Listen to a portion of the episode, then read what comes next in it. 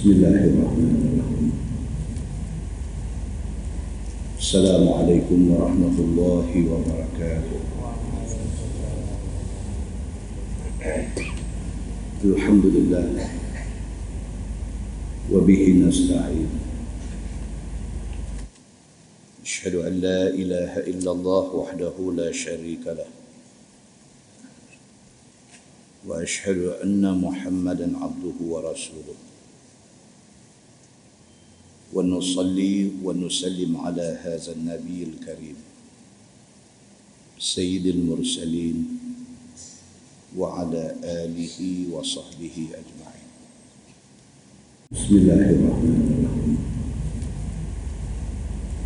السلام عليكم ورحمة الله وبركاته. الحمد لله. وبه نستعين. أشهد أن لا إله إلا الله وحده لا شريك له. وأشهد أن محمدا عبده ورسوله. ونصلي ونسلم على هذا النبي الكريم. سيد المرسلين وعلى آله وصحبه أجمعين. أما بعد. أيها المؤمنون اتقوا الله. أوصيكم وإياي بتقوى الله. فقد فاز المتقون. مسلمين المسلمات مده مده رحمة الله سبحانه وتعالى. في دلم سبح حديث عن أبي طلحة Talhah radhiyallahu anhu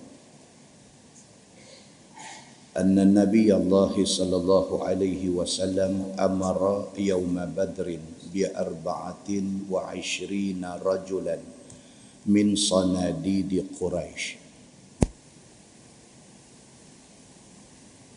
فقذفوا في طوي من أطواء بدر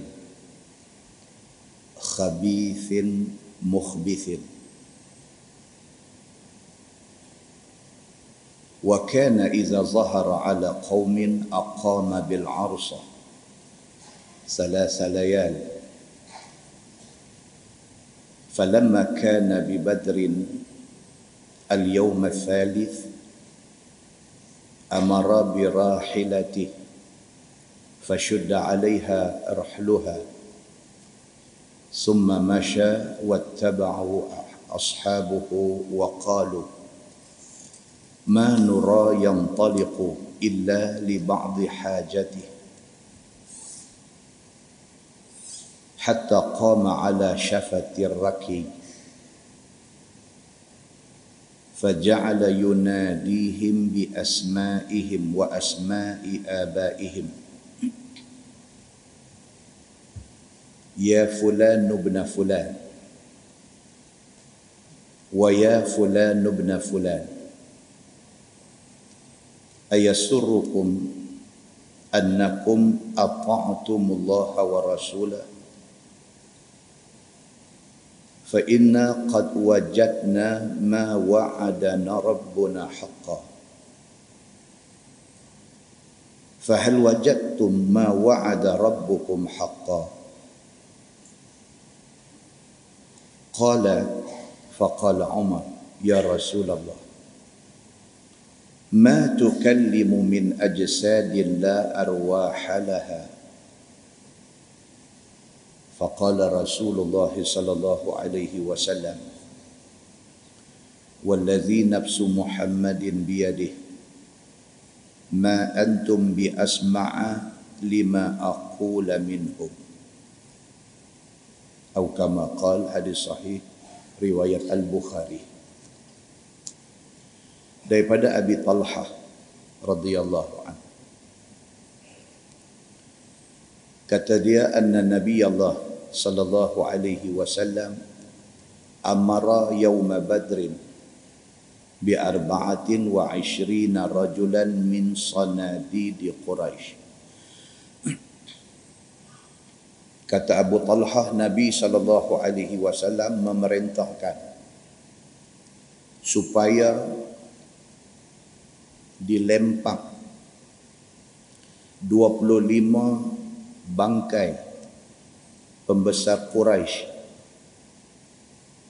ke dalam lubang batu yang seumpama telaga yang menjijikkan di badan muslimin dan muslimat yang dirahmati Allah sekalian. Dalam hadis ni Abu Talhah nak cerita kejadian yang berlaku selepas tamatnya perang Badar. Bila selesai perang Badar, Islam menang. Selepas tiga hari, apabila Islam menang, segala bangkai musuh yang mati di dalam perang Badar itu Nabi sallallahu alaihi wasallam perintahkan supaya dilempar dalam satu lubang. Dalam satu riwayat hadis dia sebut qalib lubang besar yang seumpama telaga. Dilempar 24 bangkai orang kafir Quraisy yang mati di dalam perang Badar. Selepas tiga hari, kata hadis tu summa qama ala syafatir raki Nabi sallallahu alaihi wasallam berdiri di tepi, di tepi lubang itu. Lubang yang menjadi tempat dilempar musuh-musuh bangkai-bangkai musuh yang mati dalam perang badar. Nabi berdiri di tepi lubang itu.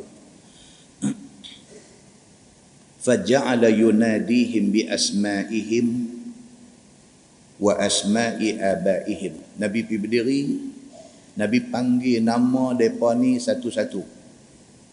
Nama mereka sekali dengan bin bapa mereka. Kalau dalam sebuah hadis riwayat Imam Muslim yang menceritakan tentang Nabi sallallahu alaihi wasallam satu hari tengah sembahyang di tepi Kaabah tiba-tiba di kalangan pembesar Quraisy ni duk cabar mencabar di antara sama-sama mereka. Tak seorang tu kata siapa berani pergi ambil perut unta busuk pergi lungguk atas belakang Nabi apabila Nabi sujud semayang. Bangkit satu orang menyahut cabaran itu. Dia kata aku akan buat. Apabila Nabi sallallahu alaihi wasallam pergi waktu Nabi sujud dia bawa perut unta busuk dia pergi lungguk atas belikat Nabi sallallahu alaihi wasallam. Nabi sallallahu alaihi wasallam tahan benda tu. Sahabat-sahabat Nabi hak tengok ni bercinta dalam hati. Rasa macam nak pi tolong, nak pi buang perut unta busuk ni. Tapi tak berani sehinggalah Fatimah anak Nabi apabila orang bagi tahu dekat dia dia berlari-lari mai dia ambil dia buang benda tu. Sambil mulut dia marah-marah kepada orang yang buat macam tu pada bapa dia. Bila Nabi sallallahu alaihi wasallam bangkit daripada sujud Nabi sallallahu alaihi wasallam doa. Nabi sebut Allahumma alaika bi Quraisy. Allahumma alaika bi Quraisy. Allahumma alaika bi Quraisy tiga kali. Nabi kata ya Allah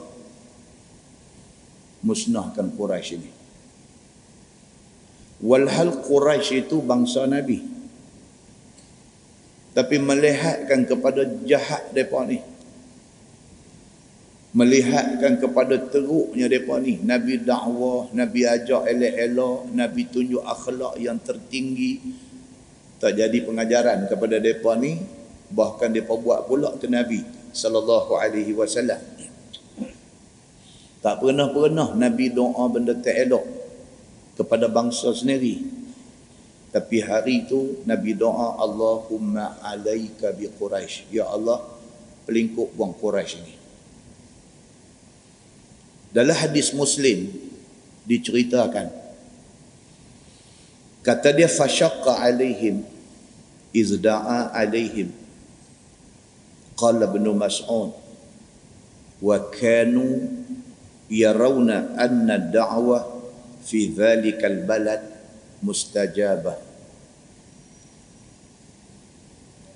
Kata ibnu mas'ud dia kata apabila nabi sallallahu alaihi wasallam sebut Allahumma alaika bi Quraisy. Ya Allah binasakan Quraisy. Dengar ke telinga kafir musyrikin ni hak jahat hak buat naya nabi ni dengar ke telinga depa. Fashaqqa alaihim. Ketak depa. Walau depa marah nabi tapi dalam hati kecil depa depa tahu nabi ni orang baik. Walaupun depa benci nabi tapi hati kecil mereka, bomber mereka mengakui bahawa Nabi kalau dia doa bukan sembarang doa.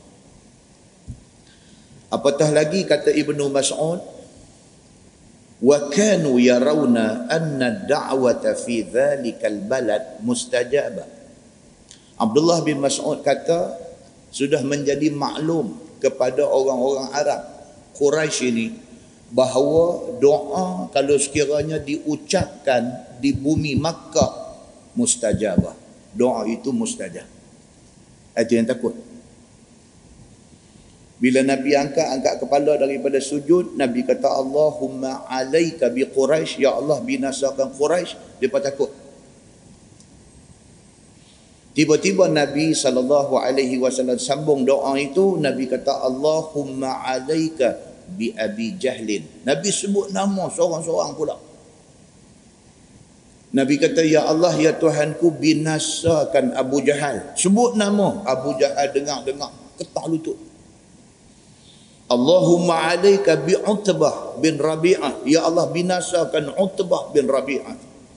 Wal Walid. Wa Shaybah. Wa Umayyah bin Khalaf wa Utbah bin Abi Mu'aid. Nabi sebut nama. Satu, dua, tiga, empat, lima, enam, tujuh.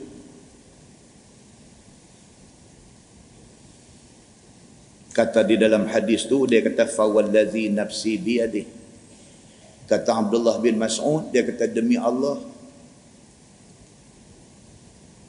Tuhan yang nyawa aku ada di dalam tangan dia laqad ra'aitu allazina adda rasulullah sallallahu alaihi wasallam sar'a fil qalib qalifi qalibi badri kata Abdullah bin Mas'ud dia kata demi Allah sesungguhnya aku bilang nama yang Nabi sebut di dalam doa itu.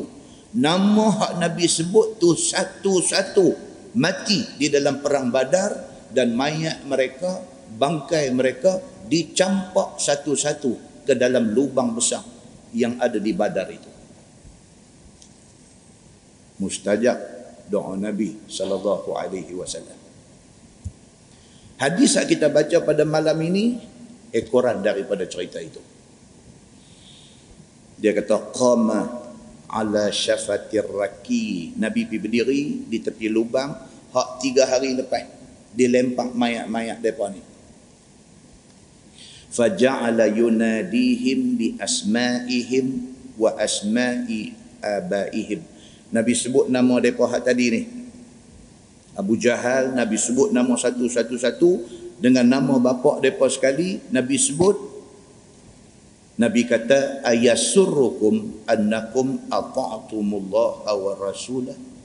Nabi duduk cakap seorang di tepi lubang yang menjadi tempat lungguk mayat-mayat Quraisy yang mati dalam perang Badar ini Nabi kata alangkah baiknya kalau sekiranya kamu sebelum mati kamu taat kepada Allah dan Rasul Nabi pergi bercakap di tepi lubang tu, Nabi kata alangkah baiknya kalau sekiranya hampa dulu Islam dan taat kepada Allah dan Rasul. Fa inna qad wajadna ma wa'adana rabbuna haqqan. Nabi kata sesungguhnya kami orang Islam, kami telah pun melihat dan mendapati bahawa apa yang Tuhan kami janji benar belaka. Allah Subhanahu wa taala sudah bagi tahu kata kepala-kepala kafir musyrikin ini akan mati dalam perang Badar macam yang Allah janji jadi. Fahal wajadtum ma wa'ada rabbukum haqqan? Nabi tanya kepada bangkai orang kafir musyrikin hak ada dalam lubang tu, Nabi kata hampa macam mana? Adakah yang Tuhan hampa? Yang hampa percaya kata Tuhan itu janji dekat hampa jadi sungguh. Nabi kata kami orang Islam Tuhan kami janji jadi. Hampa macam mana? Adakah hak Tuhan hampa janji jadi qala kata Abu Talhah faqala Umar Umar Al-Khattab duk ada sebelah Nabi bila Nabi duk bercakap ke mayat orang kafir haduk ada dalam lubang bila Nabi duk bercakap ke mayat ni, Umar tanya Nabi. Umar kata, Ya Rasulullah, ma tukallimu min ajsadin la arwahalaha. Umar kata, Ya Rasulullah, Tuhan bercakap kepada jasad-jasad, kepada bangkai-bangkai yang tak menyawa. Umar tanya. Pun ni mati dah. Tiga hari lepas dah kita humban mayat daripada lubang ni. Tuhan bercakap kepada bangkai, kepada mayat, kepada jasad-jasad yang tak menyawa. Umar tanya kepada Nabi sallallahu alaihi wasallam.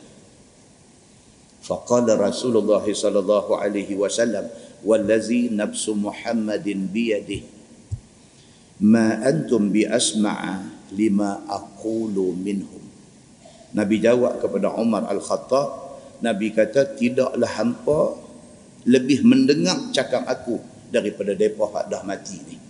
Maksudnya apa? Nabi nak habaq kata kalau hampa kata hampa dengar aku cakap, depa lebih dengar lagi apa hak aku cakap. Mayat, bangkai, kapiak Quraisy, Abu Jahal dan sebagainya yang doa ada dalam tu, Nabi kata hak aku cakap tadi ni. Hak aku kata kat mereka, alangkah baiknya kalau dulu hampa jadi orang Islam, alangkah baiknya kalau dulu hampa taat Allah, alangkah baiknya kalau dulu hampa taat Rasul. Yang aku kata dekat mereka tadi ni, aku kata kat mereka, adakah Tuhan hampa janji, Tuhan hampa tunai, Tuhan kami orang Islam janji, dia dah tunaikan benda tu semua, hampa macam mana? Hak aku duk kata tadi, sahabat-sahabat duk dengar. Nabi kata, hampa dengar tu, kalau nak lawan dengan depa hak mati ni dengar. Depa dengar lebih jelas lagi kata Nabi sallallahu alaihi wasallam. Kata Qatadah. Qatadah ni bukan sahabat dia tabi'in. Dia dalam nak menghuraikan hadis ini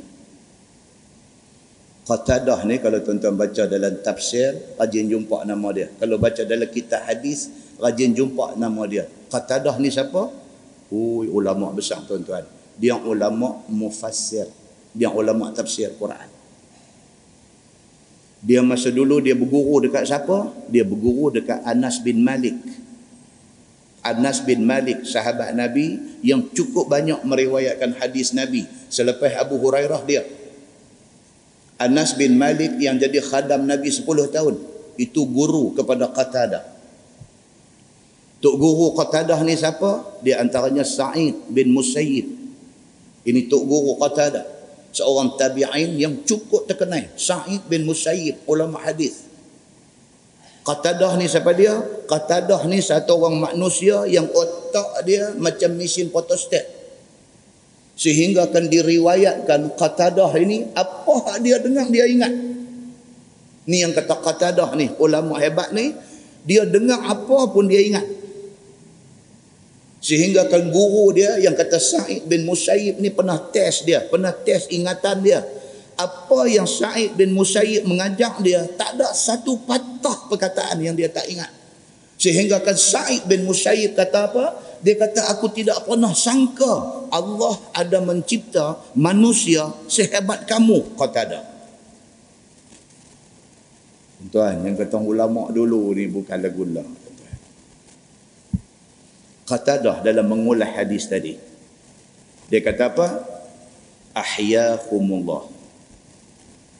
Bangkai-bangkai kapiak musyrikin yang dilempar dalam lubang tu, kata dah kata, Ahyahumullah. Tuhan bagi mereka hidup. Hatta asma'ahum qawlahu tawbikhan wa tasghiran wa naqimatan wa hasratan wa nadaman. Kata kata dah apa? Allah subhanahu wa ta'ala bagi mereka ni hidup bukan hidup bangkit nak lari balik dari rumah dah. Hidup dalam erti kata mereka boleh dengar apa hak Nabi kata.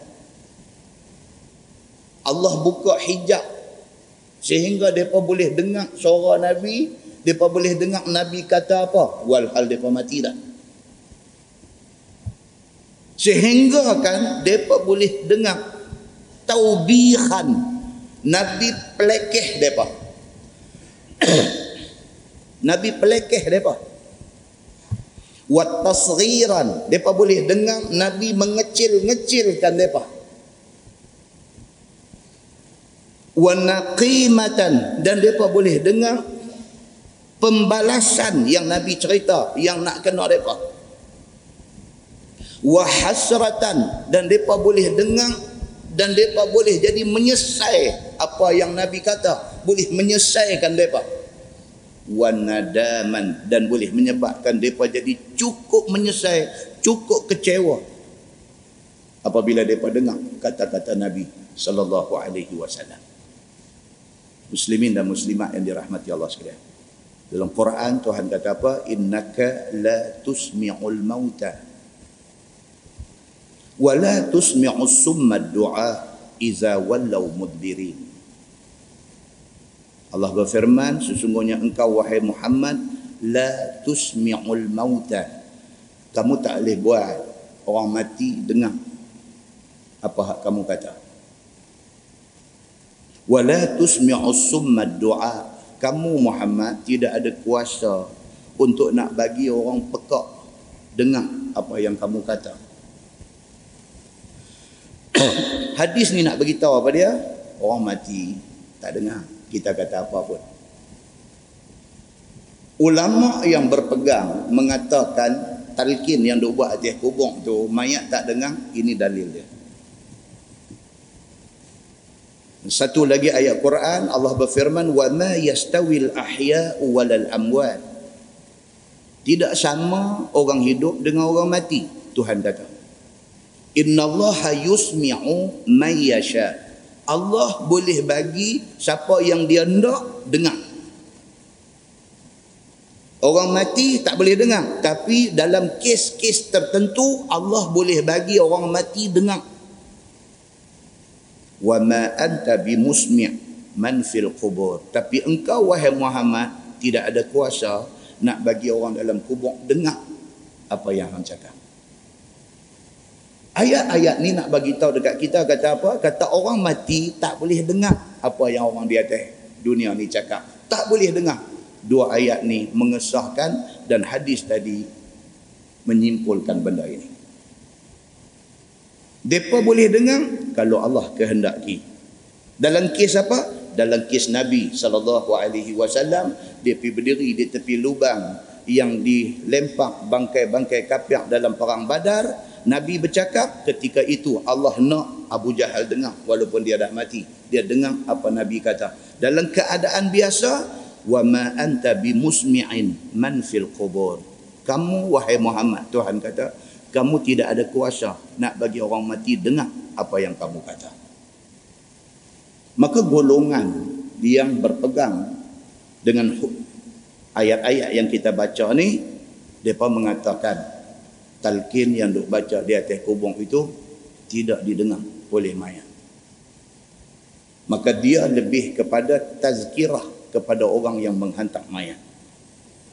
Orang yang tanggung mayat di tanam duk tunggu ni Tu imam baca apa pun, dia baca ayat Quran ke, dia baca hadis ke, dia baca apa pun untuk hak tanggung mayat ni, untuk depa dengar dan depa berubah.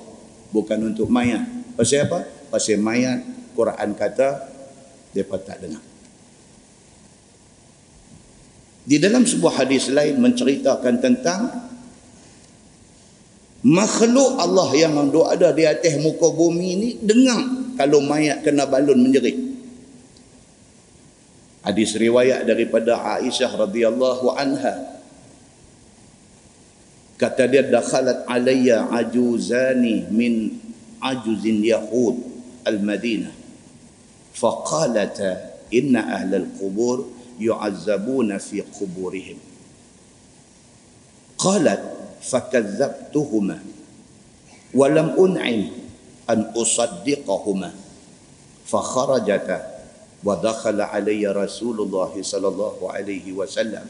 فقلت له يا رسول الله إن عجوزين من عجز يهود المدينة دخلتا عليّ. فزعمتا أن أهل القبور يعذبون في قبورهم. فقال النبي صلى الله عليه وسلم صدقته إنهم يعذبون عذابا تسمعه البهائم. قالت فما رأيته بعد في صلاة إلا يتعوذ من عذاب القبر. أو كما قال حديث صحيح رواية إمام مسلم. Aisyah kata satu hari dua orang perempuan tua Yahudi mai rumah dia. Perempuan tua daripada kalangan orang Yahudi mai rumah Aisyah. Nabi tak ada rumah. Dia masuk mai, dia pun beritahu dekat Aisyah. Pun kata, Inna ahlal kubur yu'azzabuna fi kuburihim.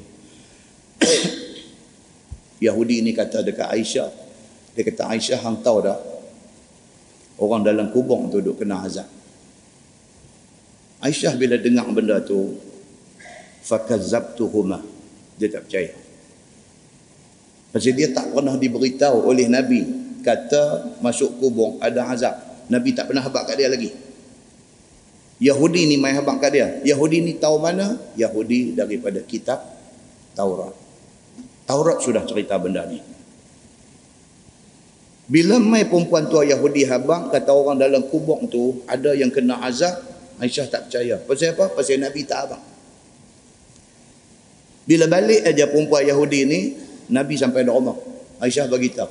Aisyah kata, Ya Rasulullah, tadi ada dua perempuan tua Yahudi, mai bagi tahu kata orang dalam kubur kena azab. Betul ke? Faqala Nabi sallallahu alaihi wasallam sadaqata. Nabi kata dua-dua apa yang depa cakap tu dua-dua depa betul.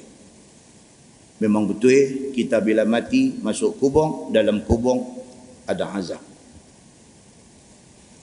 Nabi kata innahum yu'azzabuna azaban tasma'uhul bahaim.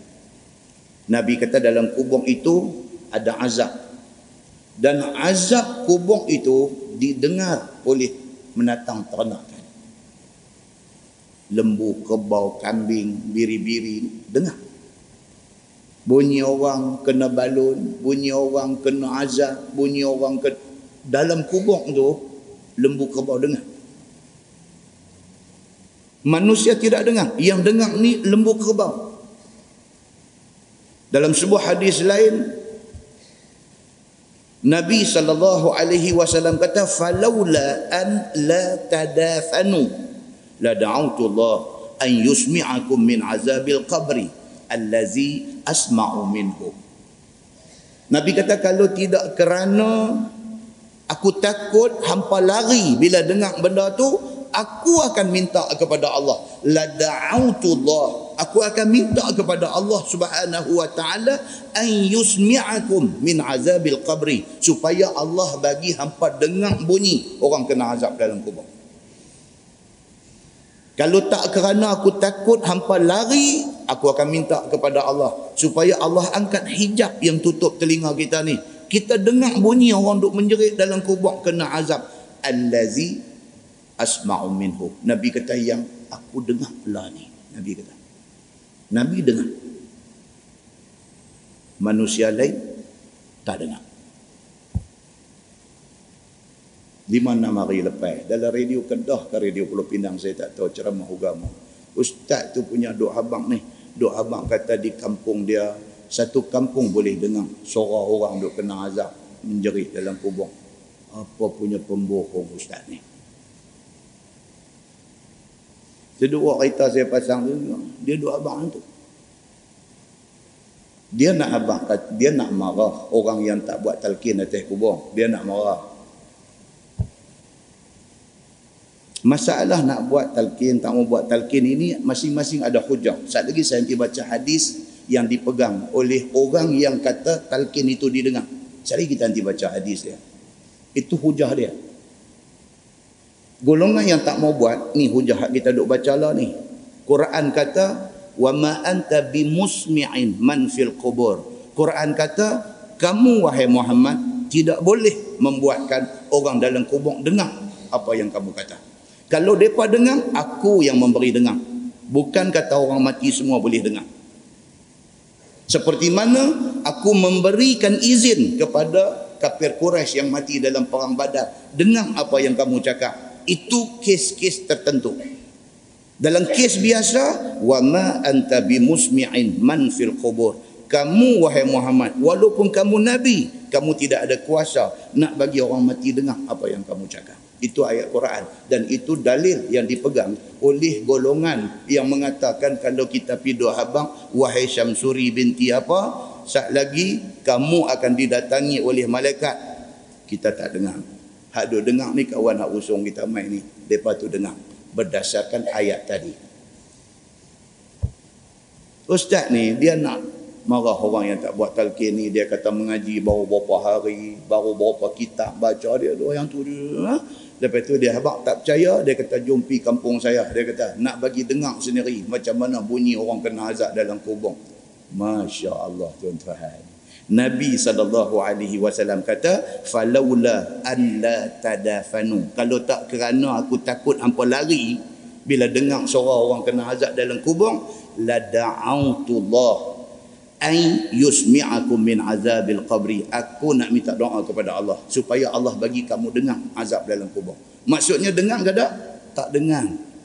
Nabi kata kalau tak kerana hampa ni penakut aku dah minta bagi Allah angkat hijab bagi hampa dengar. Pasal apa? Pasal Nabi kata aku dengar. Hadis itu hadis sahih riwayat Imam Muslim.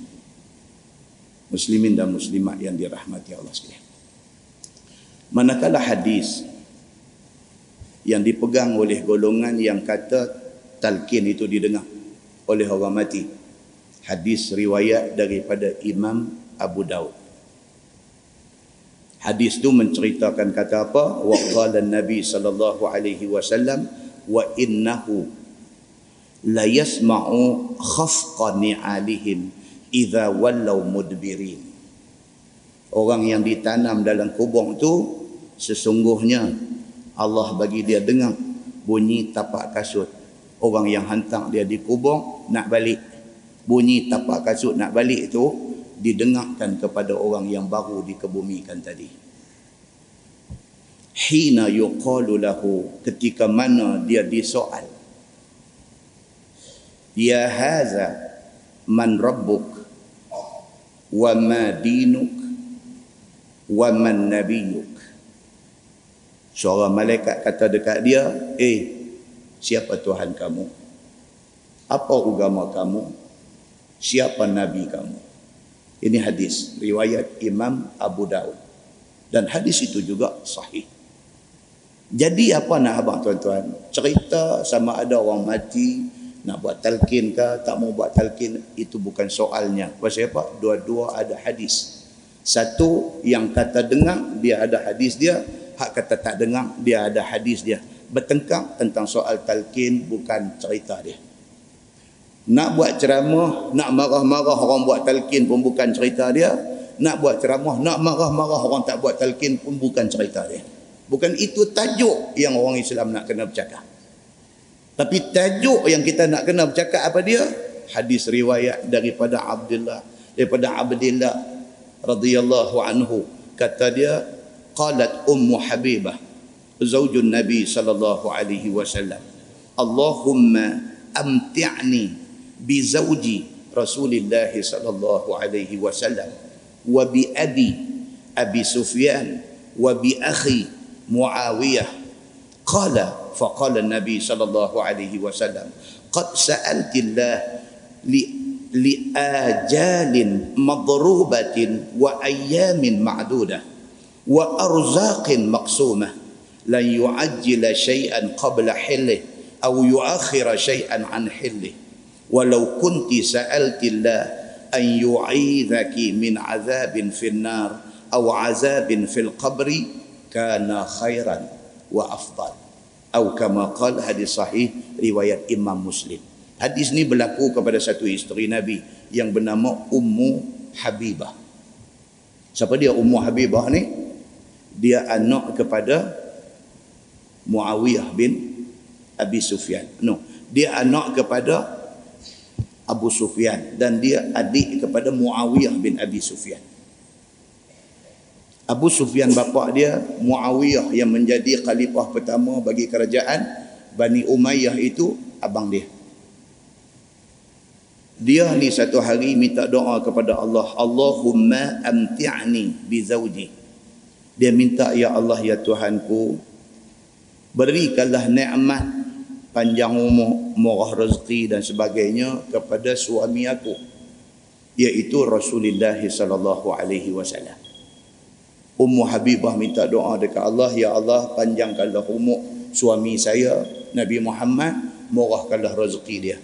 Rezeki Nabi Muhammad wa abi dan bapa aku Abu Sufyan wa akhi dan abang aku Muawiyah bin Abi Sufyan dia minta kepada Allah supaya Allah panjang umur Allah murah rezeki Nabi bapa dia dan juga abang dia Nabi SAW bila dengar benda tu Nabi kata dekat dia Nabi kata wahai ummah habibah Nabi kata apa yang hang minta tu tak ada guna pun Nabi kata. Pasal apa? Hang minta panjang umur, hang minta murah rezeki. Benda tu Tuhan tentu dah, Nabi kata. Benda tu semua dia kata ajal ma'dudah. Benda tu semua tempoh yang dah ditentukan. Aku nak mati bila, Tuhan tentu dah. Bapa hang nak mati bila, Tuhan tentu dah. Abang hang nak mati bila, Tuhan tentu dah. Tak boleh minta benda tu, Nabi kata. Han nak minta murah rezeki. Rezeki Allah dah tentu dah. Bahagian kita akan mai ke kita. Kita disuruh usaha pasal kita tak tahu. Rezeki kita banyak mana. Kita disuruh usaha. Tapi hak nak mai itu Tuhan tentu dah. Jadi kalau hang nak minta panjang umur, hang nak minta murah rezeki, Nabi kata tak payah, Nabi kata. Sebaliknya wahai ummah habibah, walau kunti sa'altillah ay yu'izaki min azabin finnar kalau hendak minta kepada Allah minta selamat daripada api neraka nabi kata au azabin fil qabri ataupun minta selamat daripada azab dalam kubur hak tu yang hendak kena minta kana khairan wa afdal nabi kata itu lebih baik dan itu lebih afdal nabi kata muslimin dan muslimat yang dirahmati Allah sekalian. Maksudnya apa? Nak bertengkar masalah talqin. Semalam kita baca hadis di Masjid Brown Garden, Penang. Satu satu sahabat mai daripada Iraq. Jumpa sahabat Nabi. Nak tanya tentang masalah darah nyamuk yang kena baju. Boleh tak boleh bila darah nyamuk kena baju, nak pakai baju tu semayang. Sahabat Nabi tanya dia balik. Dia kata, Mimman anta? Ang ni mai dari mana? Dia jawab, Ana min ahli Iraq. Saya orang Iraq. Sahabat ni kata apa? Dia kata, apa tengok dia ni? cucu Nabi Hussein dibunuh di Karbala. Karbala hari ini di Iran. Dulu dia panggil Iraq, dia tak ada Iran masa tu. Cucu Nabi dibunuh di Iraq. Darah cucu Nabi ditumpahkan di negeri dia. Dia tak ambil kisah. Dia duk kisah ke darah nyamuk kena baju dia. Sedangkan sahabat ni kata apa? Aku pernah dengar Nabi SAW bersabda, Nabi kata cucu aku Hasan dan Husin, mereka adalah kebanggaan aku di dunia ini. Hadis tu nak cerita apa? Keutamaan yang kita nak kena faham. Hak mana lebih penting daripada yang penting?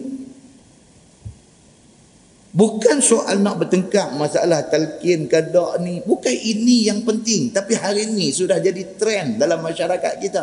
Ada dua ustaz duk bawa dua jalan. Hak satu ni punya marah dekat orang yang buat talqin. Hak satu ni punya marah kepada orang tak buat talqin. Apa benda ni?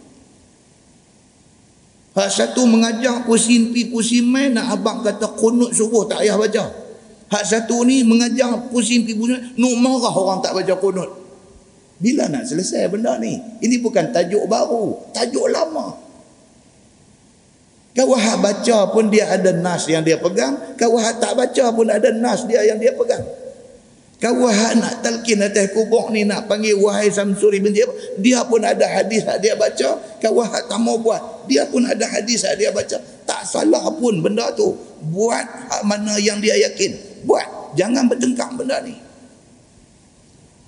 bila sampai dalam televisyen pun masuk isu ni sampai dalam radio pun masuk isu ni penat tuan-tuan orang Islam ada banyak benda lain yang lebih penting yang nak buat tak mau kita heret masyarakat kita hari ni pergi bincang benda-benda yang macam ni macam mana sahabat Nabi kata tadi, hang mai daripada Iraq, mai ke Madinah kerana nak tanya hal darah nyamuk kena di baju, najis ke tak najis, boleh tak boleh pakai semayang. Yang cucu Nabi orang tumpah darah di negeri hang, hang tak bincang benda tu. Muslimin dan muslimat yang dirahmati Allah sekalian, sudah-sudahlah benda ni. Kita ambil satu jalan apa dia? Belapang dada. Selagi mana benda yang dicakapkan itu ada sandaran dia kita hormat dia.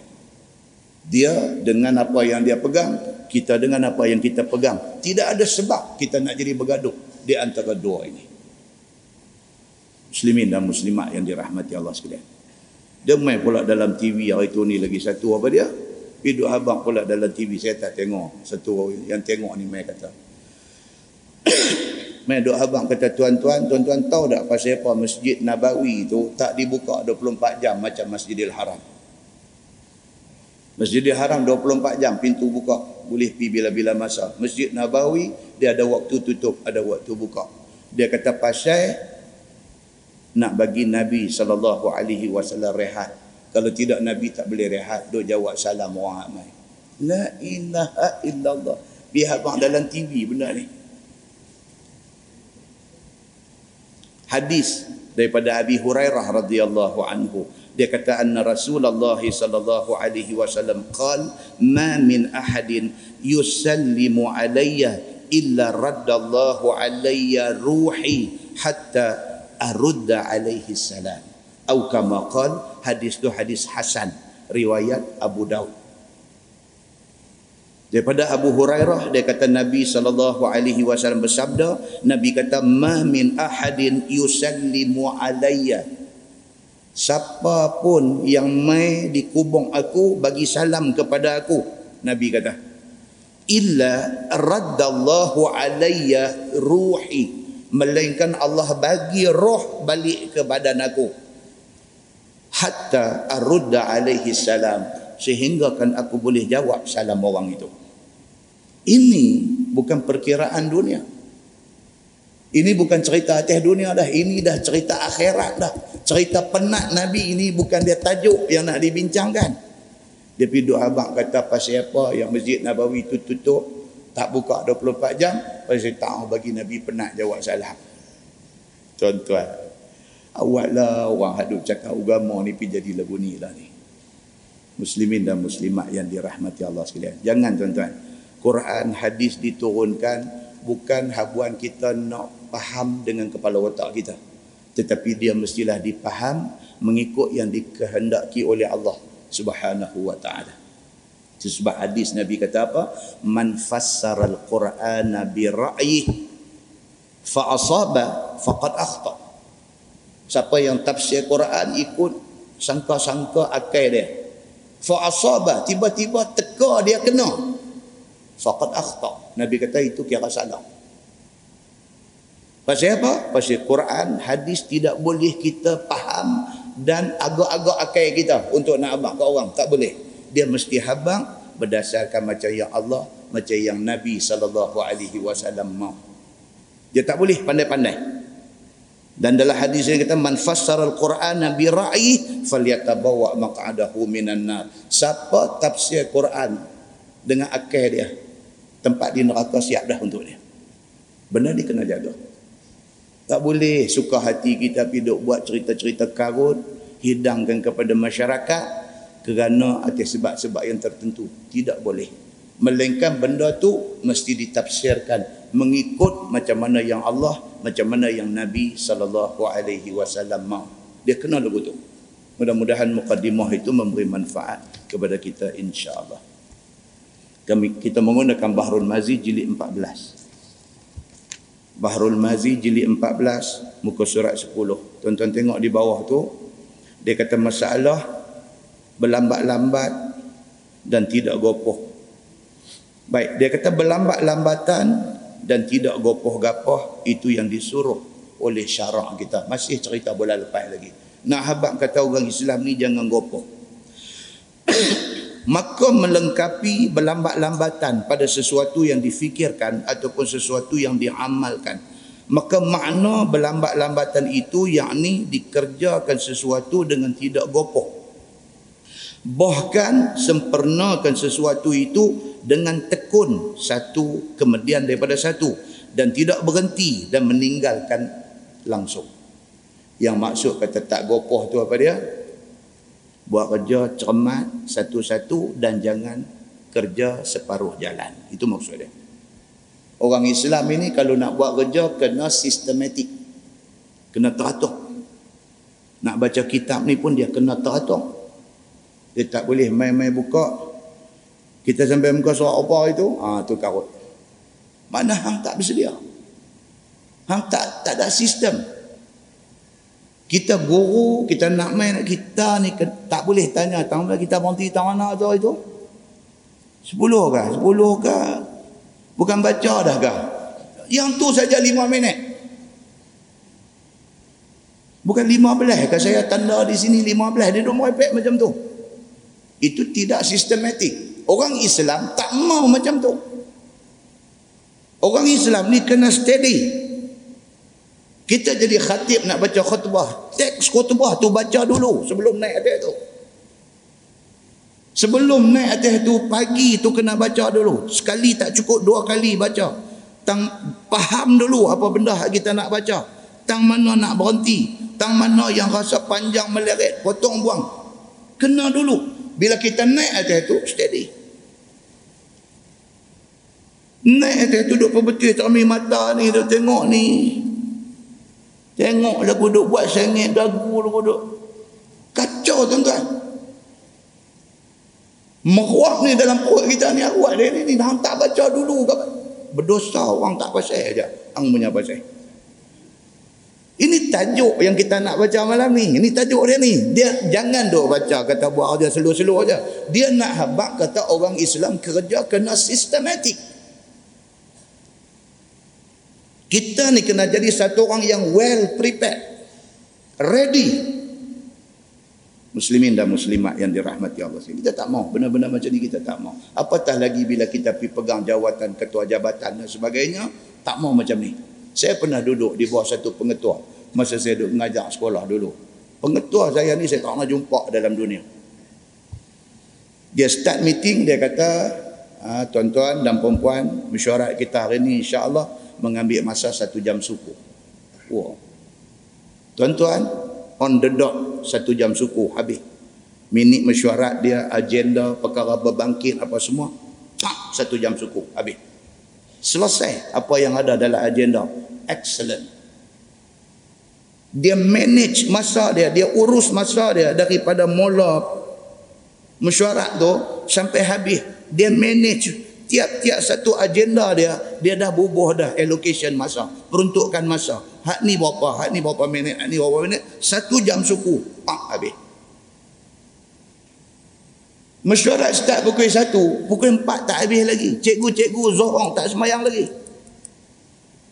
Duk bincang ni pasal apa? Pasal hari mesyuarat PIVG karipak nak pakai inti apa Duk bincang ni, karipap ni nak pakai inti nyok ke, inti ubi ke? Nak masuk udang kering ke, udang hidup ke? Dia satu orang ketua jabatan nak pergi bincang inti karipap. Ini yang tajuk kita duk baca ni. Hang tak smart. Bukan marah kat siapa-siapa. Cuma nak abah kata leceh kita ni. Bila kita tak ready ni leceh. Itu sebab kita buat kerja tak berjaya. Kita buat apa pun terbengkalai. Kita buat apa pun tak sampai ke ujung. Kita buat apa pun tak ada orang appreciate, tak ada orang hargai kita. Pasal apa? Pasal kita tak menghargai apa yang ada kat kita. Muslimin dan muslimat yang dirahmati Allah sekalian. Ini ini tajuk yang kita nak baca. Dia punya huraian dia sampai ke situ. so dia kata apa? Jangan buat kerja separuh jalan tinggal langsung. Melainkan apabila sempurna dan sudah selesai baru berhenti kerja tu. Kita boleh hand over tugas kita dekat orang dalam keadaan semua selesai. Kita bagi file kita tu orang tu terima orang tu kira tabik kat kita. Walaupun kita dah naik kereta balik dah dia duduk berdiri tabik lagi. Dia kata oh, kemah aku tak pernah ambil alih tugas macam ni. Kemah kerja kita. Muslimin dan muslimat yang dirahmati Allah sekalian kerana dengan gopoh jadi merosakkan dan jadi memberi gendala. Apabila kita buat kerja gopoh, kita buat kerja take for granted. Kita buat kerja sambil lewa. Akhirnya tak ke mana pun kerja kita. Kita dicemuh oleh semua orang yang kenal kita. Sebagaimana yang maklum pada sekalian orang, gopoh itu tiada kebajikan padanya. Dia kata. Buat kerja gopoh, buat kerja tak tersusun ni, tak ada kebaikan melainkan duk kena peleceh dengan orang aja kita ni. Masalah dia kata berjimat bercermat pada nafkah dan pencarian dan amal dan kehidupan itu disuruh oleh syarak. Ni pula dia nak beritahu kata apa? Buat kerja jimat cermat dan hati-hati. Itu disuruh. Maka apabila ada kepadamu harta misalnya. Biarlah belanjakan dan nafkahkan harta itu secara cermat. Kita kalau ada duit gaji kita berapa? 3000 sebulan. Kita dah ada dah. Kemana nak dibelanjakan 3000 tu? Banyak mana nak simpan untuk waktu-waktu kecederaan. Ada orang tak tahu benda ni, dia tak tahu urus. Gaji 5000, 25 hari bulan habis. Gaji nak masuk pula 28. Tiga hari lagi tu kira tak tahu nak bang. Pasal apa? Pengurusan. Kalau kadang-kadang jadi simpanan yang dok ada berapa lama dah tu. Sebulan kok mana pun 500 simpan. Kok mana pun 300 simpan. 10 bulan dah kita duk simpan 3000 dok ada. Kalau sebulan 300 kita simpan 3000 dah dok ada. Kalau bulan tu pi jadi apa-apa ekon kereta rosak pi perbaik kena 500 ringgit. Hak 3000 ambil 500 mai tampung. Ini yang dikatakan pengurusan harta. Islam suruh kita macam tu. Dia kena tahu tu duit masuk banyak mana, nak simpan banyak mana. Hak duit ada tu nak belanja ke mana. Dia ada. Muslimin dan muslimat yang dirahmati Allah sekalian, itu Islam suruh. tidak boros, tidak boros sangat dan tidaklah bertahan sangat. Tak mau terlampau easily spend duit, terlampau boros belanja pun tak mau, kedekut sampai pun tak mau punya kedekut ni ya Allahu akbar. Tak pernah tengok dia minum kop tu saya kata kopi radi. Air manis pun tak pernah. Ayam suam ya bila pun. Dia kata saya jaga kesihatan. Bukan apa tapi betul-betulnya kedekut.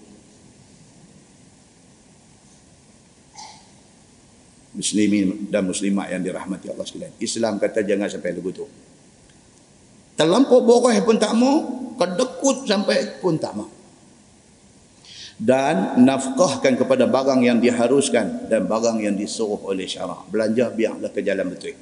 Dan apabila engkau beramal badan, demikianlah jua. Hendaklah dengan pertengahan jua. Bukan kata bak harta saja. Kita sendiri ni, diri kita sendiri. Dia kata biarlah kita urus tu kena cara dia. Ha, kita gezek bulan lepas cerita siapa? Cerita Abu Abu Darda. Dah kata Abu, dia pergi sambut Abu Lahab pula. Mana ada saya cerita Abu Lahab pula lepas. Abu Darda. Apa sudah jadi kepada Abu Darda? Kita cerita dulu.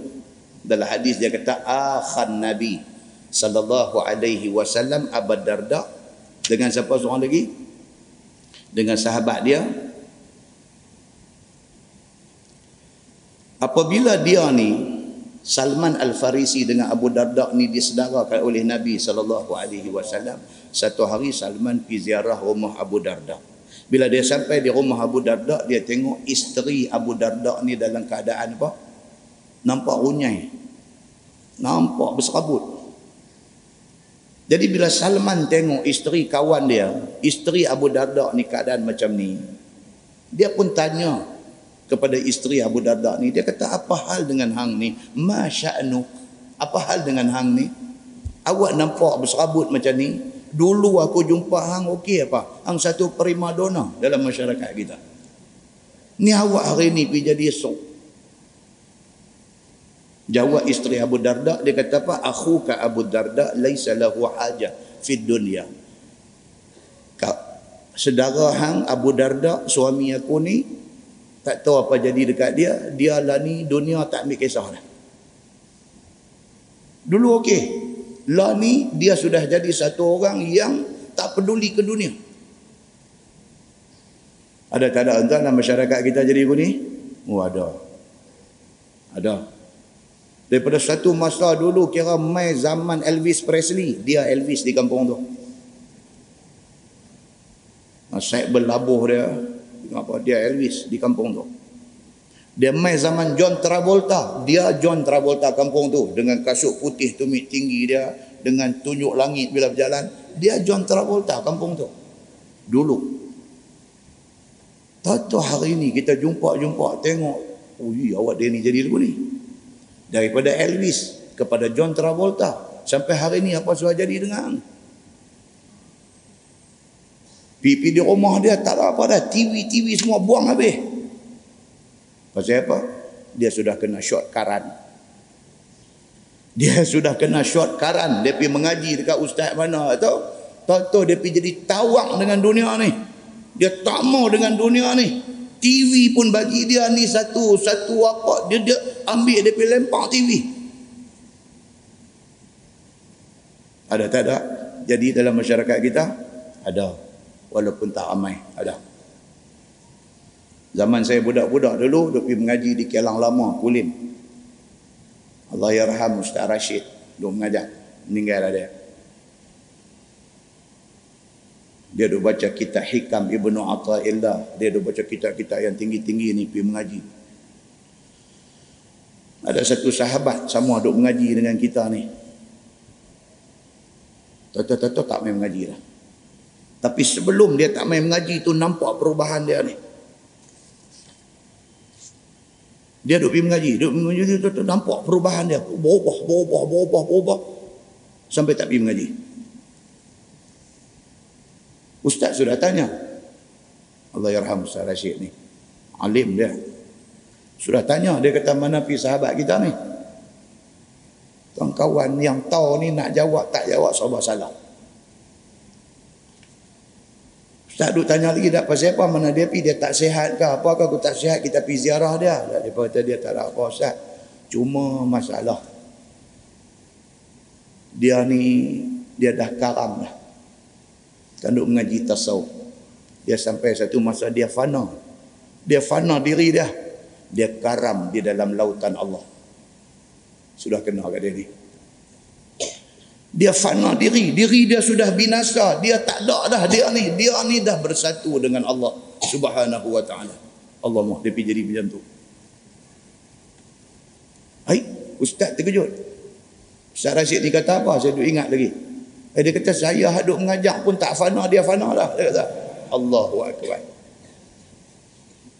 Saya haduk mengajak ni pun tak fana lagi. Dia fana dah. Dia pun kata memang fana betul dia ni. Fana ni kata tak ada apa dah dia ni. Semayang dah apa pun dah. Pasal apa? Pasal dia hukum taklif semua dah terangkat dah dia kata. Masya Allah tuan-tuan. Dia tak mukallaf lagi dah. Dia dah jadi macam hak dalam cerita Ustaz Duk Abang dalam kitab noh.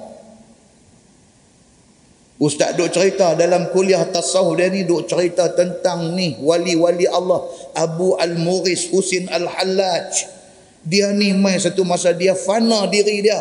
Lepas tu duk abang Allah fi jubbati, Allah fi jubbati, Allah fi jaibi. Duk abang Allah duk ada dalam jubah aku, Allah duk ada dalam poket aku. Pi duk jadi lagu tu sehingga kan orang-orang ni menghukum dia sebagai sesat kunung-kunungnya apabila pemerintah menjatuhkan hukum mati dekat dia pasal dia sudah kufur dia sudah mengaku Allah duduk dalam baju dia Allah duduk dalam poket dia dia sudah kufur darah dia sudah halal. Apabila Abu Al-Muris Husin Al-Hallaj dijatuhkan hukum bunuh apabila pancung tengkuk dia darah semua keluar tu pergi bentuk tulisan Allah Ni ustaz duk cerita ni, duk baca kitab duk cerita ni pasal wali Allah yang hebat dia. Dengan Allah ni hebat ni sampai ke tahap dia fana diri dia sampai dia tak ada semayang tak ada apa pun tak berdosa sampai ke tahap dia dengan Allah ni dah jadi wahdatul wujud. Dah duk sekali dan sebagainya dia haduk mengaji ni duk genggam tangan duk dia sudah jadi Abu Al-Mughis Husin Al-Hallaj. Ngaji dah semayang dah apa pun dah dia faham kau ustaz, dia tahu ustaz, dia fana dah. Ha? Terkejut ustaz mengajak ni. Fana dah. Saya duk mengajak tak fana lagi. Tak tahu ustaz, dia fana dah. Lah dia semayang dah. Apa dah? Petang-petang dia bos luar pendek duk min sipak agak. Muslimin dan muslimat yang dirahmati Allah sekalian. Allahu Akbar. Takut tuan-tuan. Takut. Kita mengaji. Bukan nak pergi jadi lebih tu. Tapi dia salah ambil ni hak tok guru dia duk habaq ni dia salah ambil macam mana pun tak tahu dia pergi jadi macam tu. Tapi Abu Darda ni taklah macam tu. Cuma Abu Darda ni dia jadi macam mana? Dia jadi zuhud. Dia jadi seorang yang zahid. Bagi dia dunia ni tak melekat lah pada diri dia. Dia bagi dia nak abdi diri kepada Allah saja. Sehingga kan isteri ni pun dah nak rimah dengan dia. Kita ni tuan-tuan mengaji dia kena sekali kita dengan bini kita ni kena sekali, kena reti. Kalau kita aja duk main mengaji, bini tak mengaji, dia tak reti. Esok jadi masalah dalam rumah. Jadi masalah bini jadi tak boleh nak match dengan kita. Dia duk tengok kita berubah dia duk duk duk. Lah lah rumah tangga lingkup. Benda ni pun nak kena habang. Pasal apa? Pasal duk jadi. So tak mau macam tu. Abu Darda dia sudah isteri dia kata laisa lahu hajatun fid dunya. Dia sudah tak berhajat dah kepada dunia ni. Bila Salman Al-Farisi dengar benda ni dia pun tak sedap.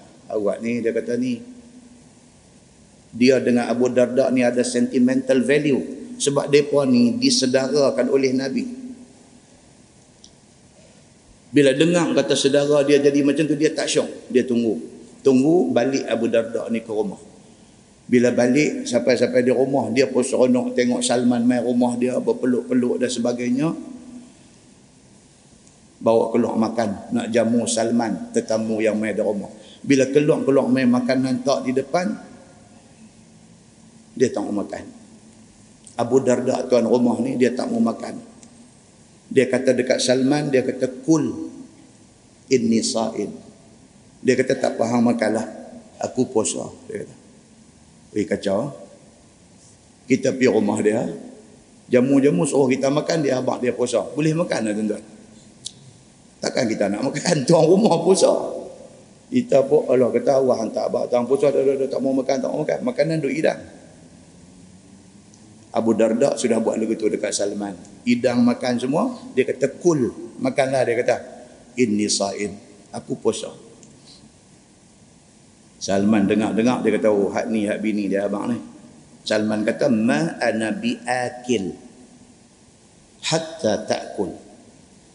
Salman kata aku tak makan. Selagi mana hang tak makan. Hang makan baru aku makan makanan ni. Jadi dia ni Abu Darda ni bila dah tengok Salman kata lagu tu dia pun sayang dekat Salman ni pasal depa disedarakan oleh Nabi sallallahu alaihi wasallam dia pun buka puasa. Puasa sunat. Dia pun buka bismillah makan. Selesai satu bah. Malam. Salman tidur di rumah dia. Baru terlelap mata sat. Bahasa dia bangkit dah. Abu Darda ni bangkit dah. Bangkit nak pergi semayang sunat. Salman kata dekat dia, anak pergi mana? Dia kata aku nak semayang sunat. Salman kata, tidur dulu. Saat lagi kita semayang. Jadi dia pun hormat kawan dia pasal tidur lagi. Tapi biji mata tak pejam. Kawan jenis. Pukul dua bangkit. Pukul dua bangkit. Dia dah jenis tu dah. Dia dah, dia dah oriented diri dia. Dah macam tu dah. Saat lagi baru nak terlelap nak terlena dia bangkit pula dah. Salman buka mata sebelah kata mana? Dia kata nak semayang ha? Salman kata tidur dulu. Saat lagi kita semayang lah. Dia pun tidur lagi. Begitulah beberapa kali. Sehinggalah apabila sampai dah nak dekat subuh barulah Salman kata ke dia okey jom kita semayang sunat. Jom kita semayang sunat. Bangkit dua-dua orang dan semayang bila habis semayang sunat, masuk subuh, semayang subuh, Salman bagi nasihat dekat Abu Darda. Salman kata, Inna li rabbika alaika haqqa. Ni kita baca tadi ni. Salman nasihat Abu Darda, dia kata, Inna li rabbika alaika haqqa. Dia kata, Abu Darda, kita, dia kata, dengan Allah, kita ada tanggungjawab wa inna li nafsika alaika haqqa. Dia kata Abu dekat diri kita pun kita ada tanggungjawab. Wa li ahlika alaika haqqa. Dia kata Abu dekat keluarga pun kita ada tanggungjawab. Fa'ti kulladhi haqqin haqqa. Bagilah dia kata tanggungjawab kita tu sama rata kepada Allah kita bagi kepada diri kita kita bagi kepada keluarga kita anak bini kita kita bagi kepada semua pihak kita bagi.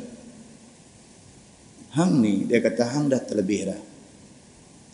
Betul hang nak bagi ketaatan hang kepada Allah. Bukan tak bagus tapi hang mengabaikan anak isteri. Tak bagus. Hang nak taat kepada Allah tu bagus tapi hang ni sampai kurih kering. Sampai nampak pun macam tak cukup vitamin. Punya duk bangkit satu pagi dua pagi bangkit semayang. Sampai subuh tak tidur dah. Diri hang ada hak. Ada masa yang hang kena bagi untuk tidur. Salman sudah bagi nasihat tu kepada Abu Darda. Dia dengar. Dia tak lawan. Tapi dia duk simpan dalam hati dia saat lagi aku nak pergi tanya Nabi. Dia ni betul ke tak betul ni meduk kata kat aku macam ni. Nampak tuan-tuan? Karan dia sudah lebih. Karan dia sudah lebih. Habis-habis semayang subuh, sah lerah selesai, dia pergi cari Nabi sallallahu alaihi wasallam.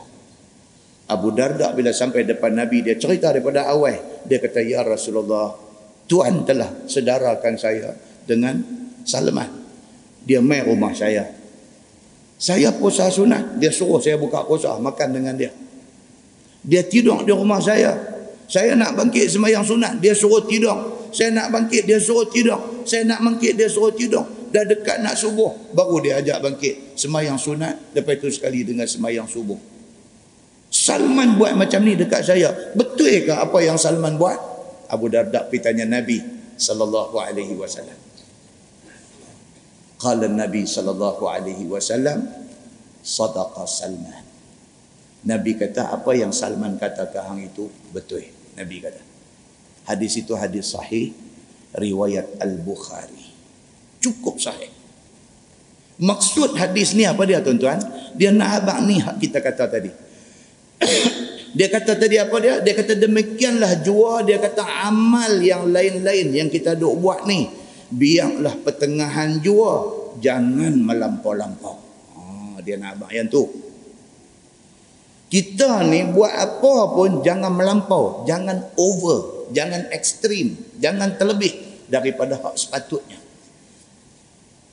Nak pergi masjid, nak mengaji, nak apa, pergi. Tapi jangan sampai mengabaikan keluarga.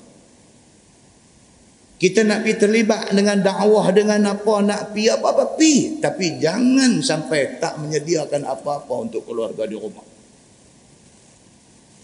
Kita ni dalam apa hal pun Nabi SAW kata apa? Wa khairul umur awsatuhah sebaik-baik perkara itu ialah kamu ambil yang sederhana jangan terlebih sangat sekali lagi kalau jatuh sakit tuan-tuan baca hadis cerita tentang Juraij. Itu hadis sahih. Cerita tentang Juraij.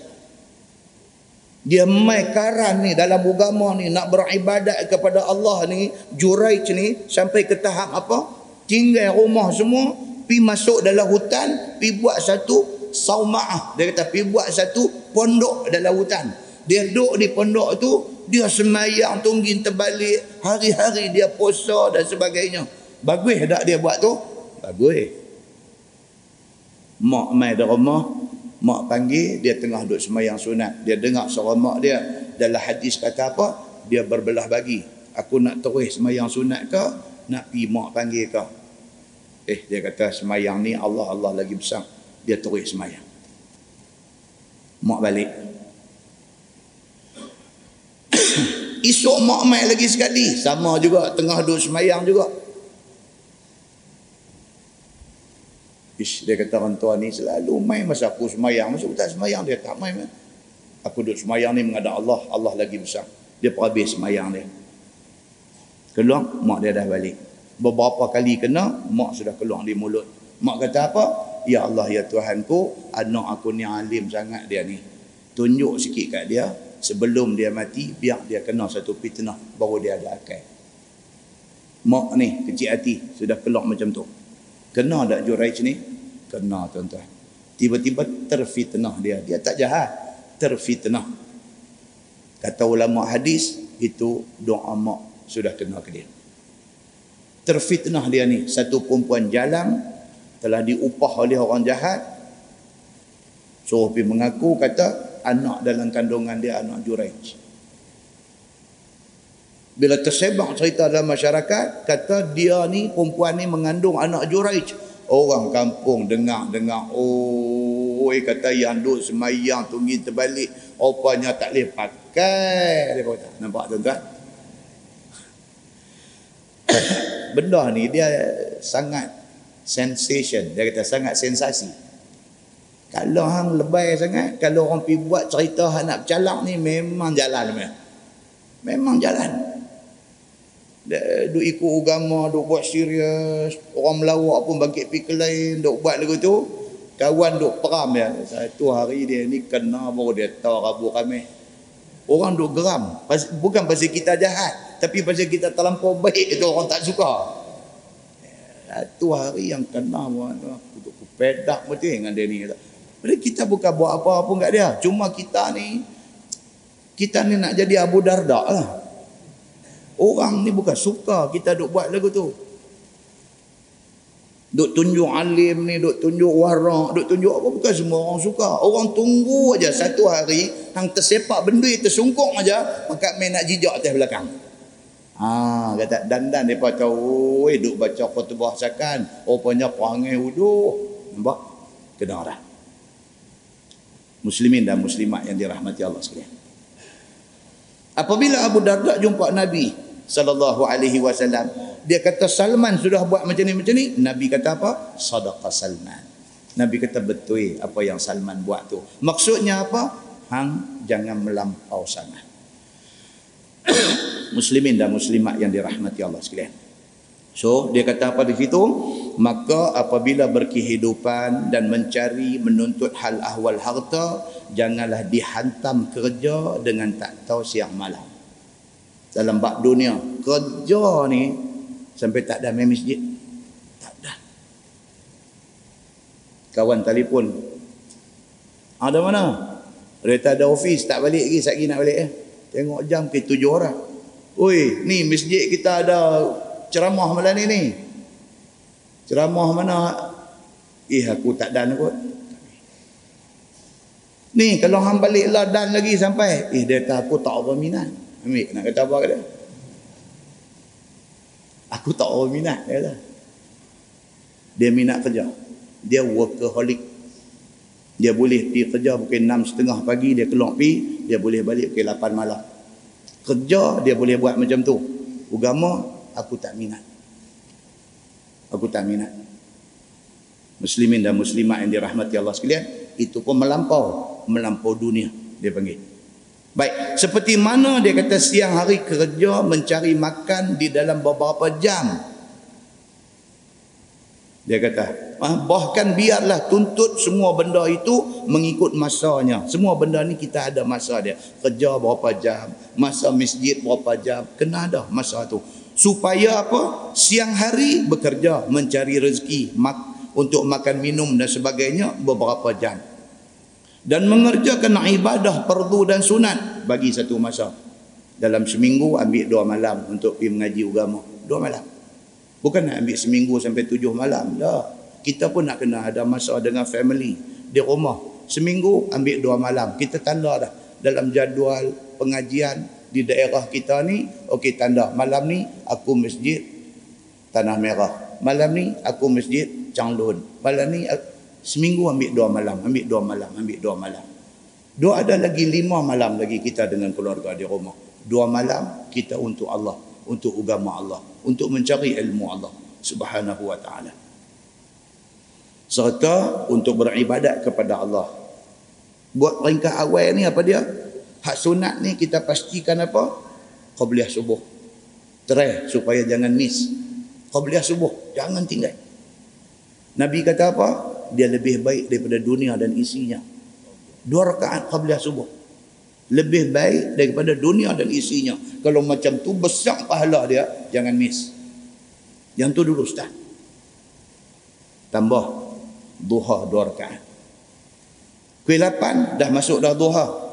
Kalau kita ada tempat kerja, tempat apa pun, kata kita, kalau kita boleh ambil setengah jam untuk pergi minum pagi, takkanlah lima minit untuk duha kita tak boleh ambil. Ambil lima minit, Allahu Akbar dua rakaat duha. Tambah dah. Qabliyah subuh duha. Satu lagi. Satu lagi alang-alang. Apa dia? Witir sebelum tidur. Witir. Habis tak ada. Satu rakaat. Allahu akbar satu rakaat. Assalamualaikum kita buat daripada tak buat. Bila kita duduk jalan benda tu jalan jalan jalan jalan dia mai kuat sikit. Tiga rakaat. Witir tiga. Qabliyah subuh duha witir tiga. Tuan-tuan akhirat esok tengok-tengok hak tu saja pahala Tuhan bagi menyesal kita. Kita kata eh kalaulah aku start buat awal dulu ni berapa banyak aku dapat? Allahu akbar. Menyesal menyesal pasal apa umur 48 baru start baru start ni qabliyah subuh baru start duha baru start witir umur 48 eh kalaulah masa umur 40 aku start Alhamdulillah. Lepas dah. Tetapi better late than never. Orang putih kata lambat pun tak apa daripada tak buat langsung. Muslimin dan muslimat yang dirahmati Allah sekalian. Baik, kemudian dia kata apa? Menuntut rezeki dengan berjimat cermat dan juga dengan berhati-hati. Yang tu ulangan. Ulangan Duk Abang yang tu lah. Kita ni cari rezeki pun hati-hati, jaga halal haram, belanja pun jaga jalan halal dan jalan haram dan sebagainya jaga dia kata untuk buka sebelah dia main satu hadis saya baca hadis dia saja hadis di muka surat sebelah dia kata ani bin abbasin anin nabi sallallahu alaihi wasallam qal lil ashaj abdul qais inna fika khaslataini yuhibbuhum yuhibbuhum Allah al-hilmu wal anah daripada Ibnu Abbas daripada Nabi sallallahu alaihi wasallam bersabda Nabi bersabda kepada satu orang yang bernama Al-Ashaj Abdul Qais Nabi kata dekat dia wahai al-ashaj pada kamu ada dua benda yang Allah Subhanahu wa taala suka. Apa dia? Yang pertama al-hilmu. Yang kedua al-ana. Yang pertama dia terjemah di situ dia kata panjang hati. Dan yang kedua wal ana dan juga berlaun maksudnya buat kerja cermat. Kalau tuan-tuan tengok balik cerita Al-Ashad ni, dia ni apa dia? Di muka surat sebelah patah balik. Kalau nak tahu cerita Al-Ashad ni, kita baca sikit. Dia kata demikianlah tersebut dia adalah hadis yang dikeluarkan oleh At-Tirmizi iaitu satu orang yang bernama Al-Ashaj ataupun nama sebenar dia Al-Munzir bin A'iz. Dia satu hari mai jumpa Nabi wasallam dengan beberapa orang kawan dia daripada negeri Yaman. Dia ni orang Yaman. Orang Yaman, orang Sana'a, orang panggil orang Hadrami. Orang Hadramaut. Kalau banyak duk main Malaysia lah ni. Apa nama? Habaib ni. Geng-geng Habib-Habib. Apa yang duk masuk Malaysia main macam-macam nama dengan kasidah dengan apa-apa semua ni. Hari ni asal mereka orang Yaman. Orang Yaman. Orang Yaman ni banyak hadis menyebutkan tentang uh, kebaikan dan keistimewaan mereka ni. Orang Yaman ini. Kan sehingga kan Nabi pernah kata iman di Yaman. Nabi kata. Nak abang kata banyak istimewa orang-orang Yaman ini. Di antara istimewa orang Yaman ni apa dia? Mereka ni kebanyakan hati lembut. Kebanyakan orang Yaman ni hati lembut. Disukai mereka ni oleh Nabi SAW. So dalam hadis ni nak cerita kata Al-Ashaj. Dia ni orang Yaman. Dia duduk di Yaman ni duduk dengar cerita pasal Nabi SAW. Jadi masing-masing ni teringin teringin nak mai sekurang-kurangnya nak tengok yang kata Nabi itu macam mana. Duk dengar cerita ya. Jadi kemudiannya dia kata apa? Dan ia yang kata Al-Ashad ini kepala kepada utusan daripada Yaman itu. Kedatangan mereka itu kepada Nabi sallallahu alaihi wasallam dengan beberapa rindu dan ingin nak memandang wajah Nabi sallallahu alaihi wasallam. Yang tu aja. Nak mai daripada Yaman no, daripada Sana'a nak mai ke tempat Nabi duduk di Madinah ni mai tu kerana apa? Kerana duduk dengar cerita jadi teringin nak tengok Nabi. Tu saja. Baik apakala sampai dia ke Madinah ke Madinah Nabi maka Nabi SAW pun sedia menyambut dengan segala sahabatnya bila sampai aja depa ni, Nabi memang welcome. Nabi tunggu nak sambut depa. Dan orang utusan Al-Asyad itu pun begitu banyak ramai hak mai dengan dia daripada Yaman ni nak mai jumpa Nabi. Tiada tertahankan diri mereka itu hendak mencium Nabi sallallahu alaihi wasallam. Ni tak boleh tahan ni. Mai nak tengok muka Nabi kalau boleh nak cium tangan Nabi. Tu saja keinginan dalam hati mereka yang mai begitu punya jauh ni melainkan al-ashad saja seorang yang tiada mana tadi tak tertahan nak mencium Nabi sehingga masing-masing terjun akan diri mereka daripada unta untuk nak mencium Nabi sampai lagu tu sekali. Ni tak boleh tahan ni. Sampai-sampai di Madinah nampak-nampak Nabi tu terkejut merojeh daripada unta ni. Yang kata puak Yaman ni awak yang sampai lagu tu. Tak boleh tahan hati ni. Nak tengok Nabi tonton Nabi duduk ada di depan macam kita lah. Tak nak pergi Mekah. Tiba-tiba satu hari Allah bagi rezeki sampai di Mekah tuan-tuan keluar-keluar daripada hotel ni duduk berjalan mai ke Masjidil Haram ni masuk-masuk tu. For the first time mata kita tengok dinding Kaabah ni.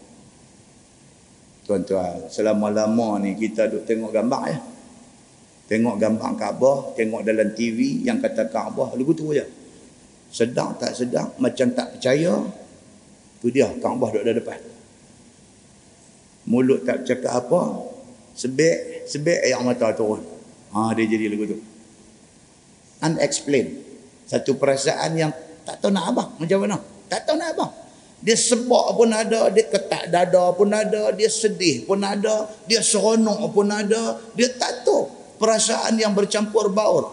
Masuk-masuk daripada pintu King Abdul Aziz tu, duk berjalan-jalan kot lorong ni, excited. Nak tengok ni yang kata Kaabah yang kita duk semayang, duk mengadap ke arah dia ni. Tak tahu sampai sampai sampai nampak dinding Kaabah hitam kain kelambu tu. Pi pi pi nampak Kaabah seketul duk ada depan. Muka ni dia sebik-sebik air mata tu dengan. Demikian hal kita pergi Madinah. Daripada airport Jeddah turun-turun naik bas, naik bas duk pergi Madinah ni. Lima jam perjalanan ni. Duk naik atas bas ni duk selawat. Allahumma salli ala Muhammad. Allahumma salli Muhammad. Lima jam. sampai tengah malam. Dijangka kita sampai di Madinah kalau ada rezeki sampai dan semayang subuh. Macam tu punya keadaan. Jadi selawat selawat selawat terlena lena lena lena driver bas ni pun bawa bas dengan siku ya yang kata Arab ni. Dia bawa bas bukan dia pegang steering ni. Dia pun siku ya atas steering sebelah lagi duk cakap handphone. Kita duduk belakang duduk tengok eh kata dia ni biar betul dia bawa bas lagu ni Tanya kawan depan hang tengok meter dia berapa? Meter kau ni duk balik abang 160. Pergi kata. Arah bawa bas tuan-tuan. 160 dia tekan. Lepas tu, eh kata abang kat dia suruh slow sikit. Nama lagu mana kawan depan ni kata? Hang abang dah kat dia suruh slow.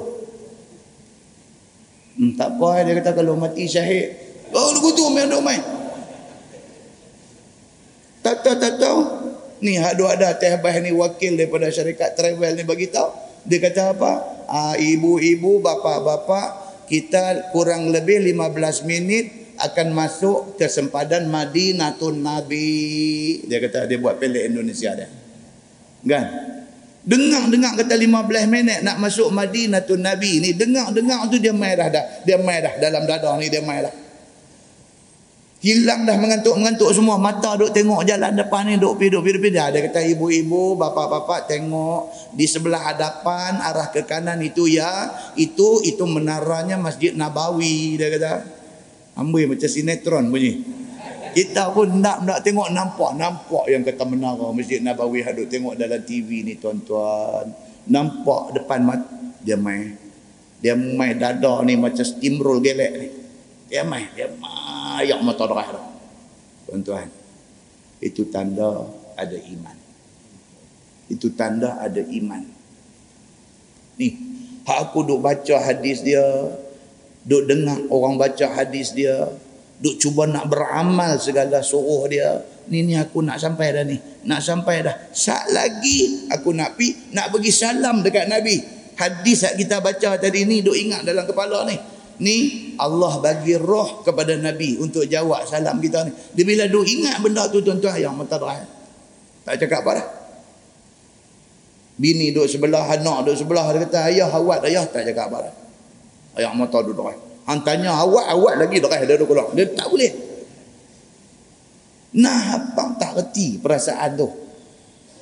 Geng Al-Ashad daripada Yaman bila sampai-sampai nampak-nampak Nabi tuan-tuan tak boleh tak kejun daripada unta ni terekam pergi dekat Nabi dan tangan-tangan tak dan tangan jubah boleh tarik dia cium tak tahu nak abang sayang kepada Nabi sallallahu alaihi wasallam. Berbeza dengan al-ashad. Dia tak buat begitu dia duduk atas kenderaan dia orang lain pakai terjun tinggal habis unta kuda ni pakai tapa pi pegang cium Nabi apa semua dia tak buat begitu dia tengok aja kelaku kawan-kawan dia dia macam biasa dia pi cari tempat mandi mandi manda pakai wangi-wangi semua elok-elok pakai baju bagi bersih-bersih apa semua baru pi masjid. Pi masjid Nabawi. Bila sampai di masjid Nabawi dia masuk semayang sunat tahiyatul masjid.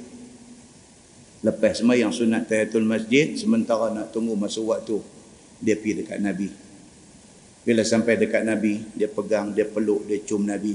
Dia kata, Ana uhibbuka fillah. Nabi bila tengok macam tu, keluar hadis yang kita baca tadi. Nabi kata apa?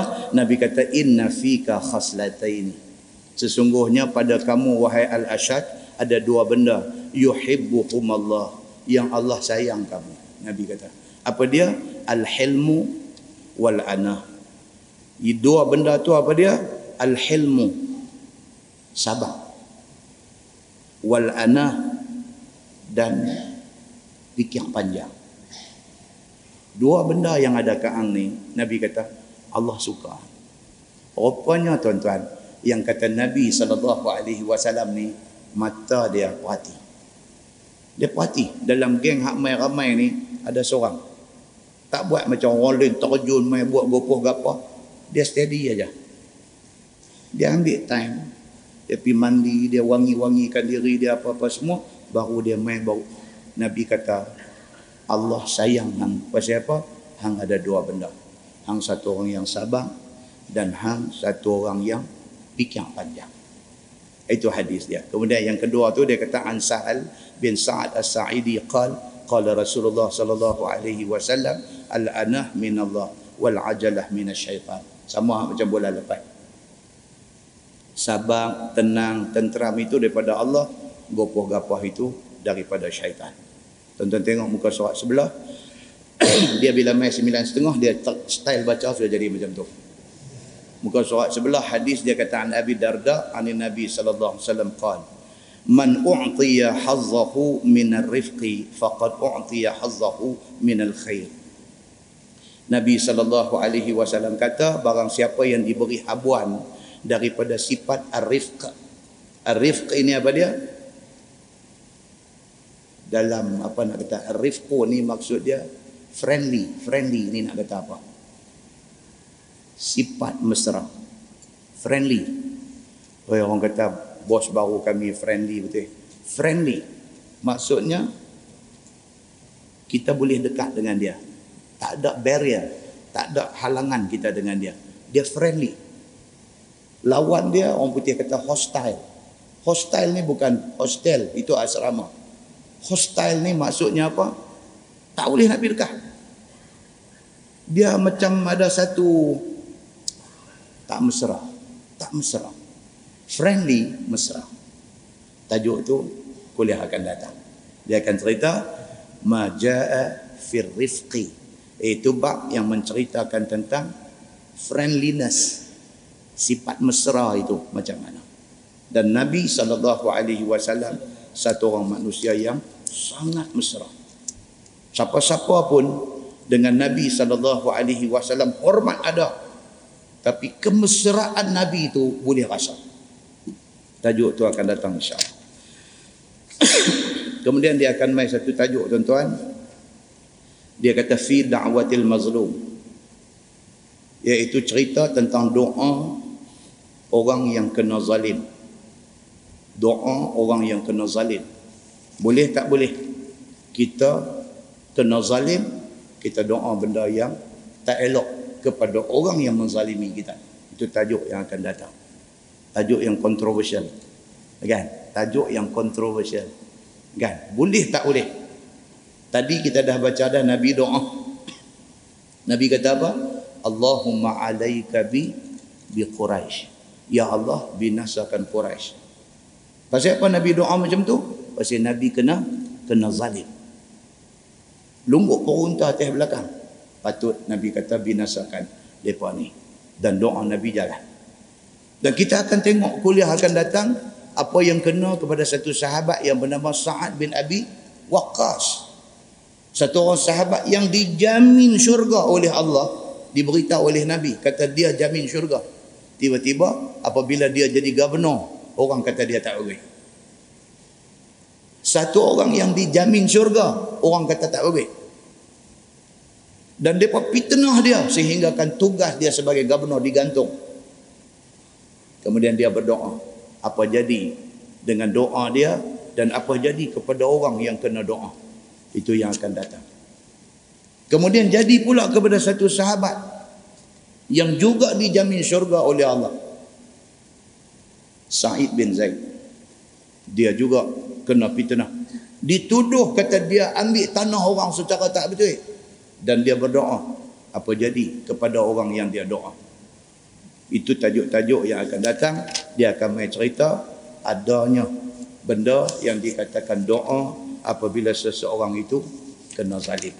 Kemudian dia akan main lagi tajuk cerita fi khuluqin nabi sallallahu alaihi wasallam, cerita tentang akhlak nabi sallallahu alaihi wasallam. Insya-Allah panjang umur ada masa kita sambung kuliah kita yang akan datang di tajuk yang kita sebut tadi. Kita tangguh dengan tasbih kafarah dan suratul as. Subhanakallahumma wa Asyhadu an la ilaha illa Bismillahirrahmanirrahim. Illa allazina amanu. اللهم صل على محمد في الأولين والآخرين وسلم رضي الله تبارك وتعالى عن ساداتنا أصحاب سيدنا رسول الله أجمعين. بسم الله الرحمن الرحيم. الحمد لله رب العالمين. حمدا يوافي نعمه ويكافئ مزيده. يا ربنا لك الحمد كما ينبغي لجلال وجهك الكريم وعظيم سلطانك. رضينا بالله ربا وبالإسلام.